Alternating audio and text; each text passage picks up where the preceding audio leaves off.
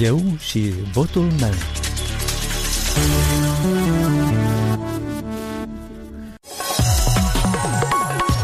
Bine v-am găsit, eu sunt Valentina Ursu și vă invit să ascultați emisiunea electorală la Radio Europa Liberă, unde puteți afla gândurile alegătorului și oferta politicianului. Europa Liberă continuă să vă prezinte actorii politici înscriși în cursa electorală. Cu numărul 6 în buletinul de vot va figura blocul electoral al comuniștilor și socialiștilor cu sloganul Împreună vom învinge. L-am întrebat pe unul din fruntașii acestui bloc, Corneliu Furculiță, care e miza alegerilor din 11 iulie.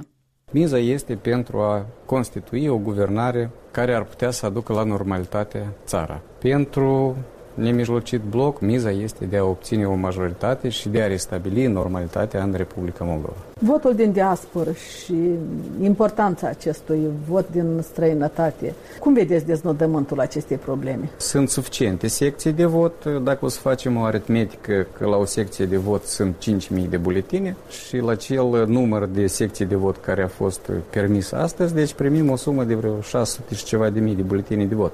Eu consider că este o cifră suficientă pentru asigurarea posibilității ca cetățenii noștri din diasporă să voteze liber. Cetățenii noștri care se află peste hotare sunt cetățenii noștri, indiferent unde ei se află, peste care hotare și în care țară ei sunt.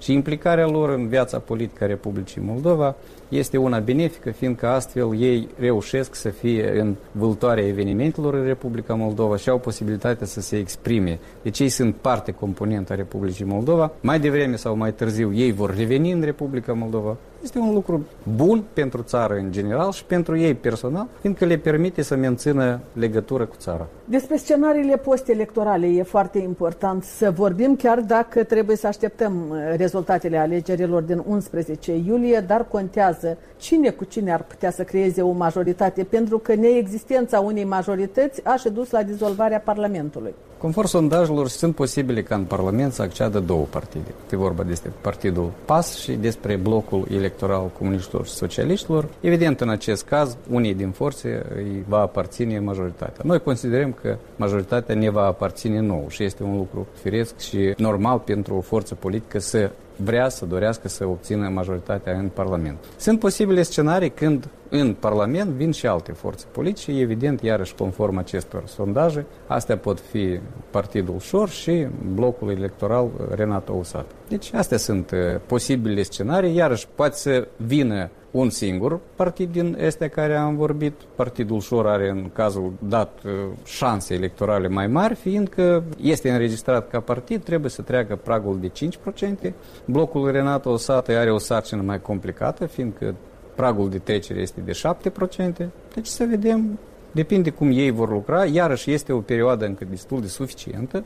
În această perioadă pot fi făcute foarte multe evenimente, foarte multe întâlniri cu electoratul, explicat acel program care partidul îl are și vezi, poate vor convinge și ei electoratul, astfel în Parlament ar putea fi posibilă o coaliție mult mai largă, dacă va fi posibil de atins această coaliție. Eu am vorbit care sunt preferințele și care sunt cele mai așa indicate sau cele mai bune pentru societatea Republicii Moldova. Mulți experți insistă pe ideea că va cădea o povară foarte grea pe umerii celor care trebuie să desemneze următorul guvern, pentru că trebuie să se facă reforme, pentru că trebuie să fie atrase resurse din exterior. Fără banii veniți din Occident, s-ar descurca Republica Moldova. O povară grea nu va fi doar formarea guvernului. Pentru a ajunge până la formarea guvernului, urmează de format și organele de conducere ale Parlamentului, care este un lucru tot nu ușor, fiindcă pentru alegerea președintelui Parlamentului sunt necesare 2/3 din voturi. Este un lucru care poate fi atins doar cu implicarea mai multor deputați care vor fi în viitorul Parlament. Și apoi abia urmează formarea guvernului, care deja, într-adevăr, în dependență de ce forțe politice îl vor forma, va avea sarcina să aducă la normalitate, inclusiv și să vadă care sunt deficiențele în sistemul fiscal și să se implice. Deci, mai departe, depinde de acele forțe care vor forma guvernul. Dar ziceam, Republica Moldova, dacă nu ar beneficia de asistența din afară, din Occident, s-ar descurca ca stat? Revenim la platformele electorale și la viziunile asupra dezvoltării economice a Republicii Moldova. Noi subliniem că oricare ajutor exterior este bun și necesare Republicii Moldova, depinde care sunt condiționalitățile sub care se subscrie acest ajutor. Cel care este și nu afectează independența Republicii Moldova, nu afectează sfera socială, nu solicită careva reduceri a vârstei de pensionare. Deci este un ajutor care va fi primit de către guvernul, care va fi susținut de către bloc. Dacă va fi alt guvern, atunci să vedem care sunt măsurile lor, dar de obicei practicile guvernelor de dreapta noi le cunoaștem. Ei merg înspre înrăutățirea acelor plăți sociale, ei merg spre ridicarea vârstelor de pensionare, fiindcă sunt mai puțin pregătiți pentru un dialog mai serios cu organismele corespunzătoare internaționale. În opinia noastră, și noi suntem siguri, fiindcă acest lucru a fost obținut până în 2009, cu organismele financiare trebuie de discutat, trebuie de apărat interesele Republicii Moldova și a poporului moldovean și este posibil de obținut ajutoare financiare dacă ele sunt necesare pentru țară. Dar ce reforme trebuie să promoveze Republica Moldova ca lucrurile să se schimbe în bine în țară? Conform programului. Să le luăm pe rând. Reforma în justiție are șanse să aibă și finalitate? Noi punem accentul întâi pe reformele economice, sociale, apoi pe reformele în justiție, combaterea corupției, care astăzi este un cuvânt la modă. Deci, în capul mesei vine bunăstarea oamenilor. Odată cu bunăstarea se duce pe locul următor lupta cu corupția, criminalitatea și așa mai departe. Dar bunăstarea nu vine în urma obținerii unui rezultat în lupta împotriva corupției? Inclusiv, dar noi considerăm că nu este una prioritară și declarația că mai bine să fie specialiști neprofesioniști decât specialiști corupți, probabil tot nu este corectă. Deci trebuie să fie și specialiști, profesioniști și necorupți. Corneliu Furculiță, blocul electoral PSRM-PCRM, toate interviurile cu concurenți electorali, inclusiv video, pot fi găsite pe net la moldova.europalibera.org. Pe Instagramul Europei Libere puteți pune întrebări pentru candidați. Pomenile oferite de unii politicieni în schimbul voturilor mai au priză la electorat pentru că nivelul de trai al moldovenilor rămâne scăzut. Este o concluzie a mai multor trecători întâlniți ocazional pe străzile din Chișinău. Comuniști socialiști aduce lumea la sărăcie ca să voteze pentru pomene. Trebuie ridicat salariul, să trăiască lumea decent. Dacă bunicuța de la țară sau domnul care își primește pensia, dintre care mai mult de jumătate trebuie să o dea pe medicamente, și dacă are ocazia ca să primească un kilogram de orez și un litru de ulei gratis, eu nu pot să-l învinovățesc pentru asta. Eu îi învinovățesc pe cei care nu ies la vot. Îi învinovățesc și pe cei care primesc pomană electorală, dar până la urmă nu votează așa cum consideră de cuvință, pentru că nimeni nu vine cu tine în cabină să vadă ce faci tu acolo. Și unul și altul din viață, dar mai tare politicianul, că îl poate convinge pe om că să iei banul celălalt sau mâncarea și care îi oferă. Și mai mult aici bătrânii care nu prea au bani, care ăștia să cumpără. De-atâta și nu avem un guvern ca lumea, o conducere ca lumea și de-am și plângem prin prejur.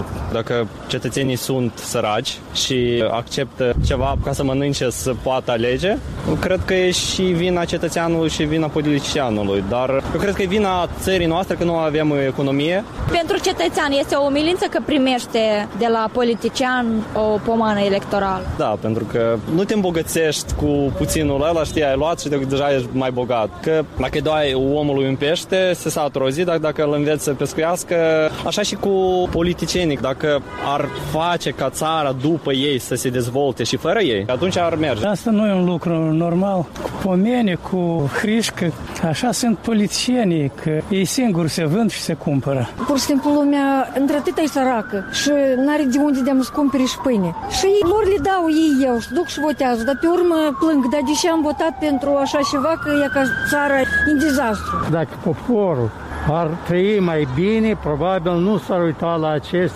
pomeni. Ambii sunt vinovați în asta, dar mai mult politicianul.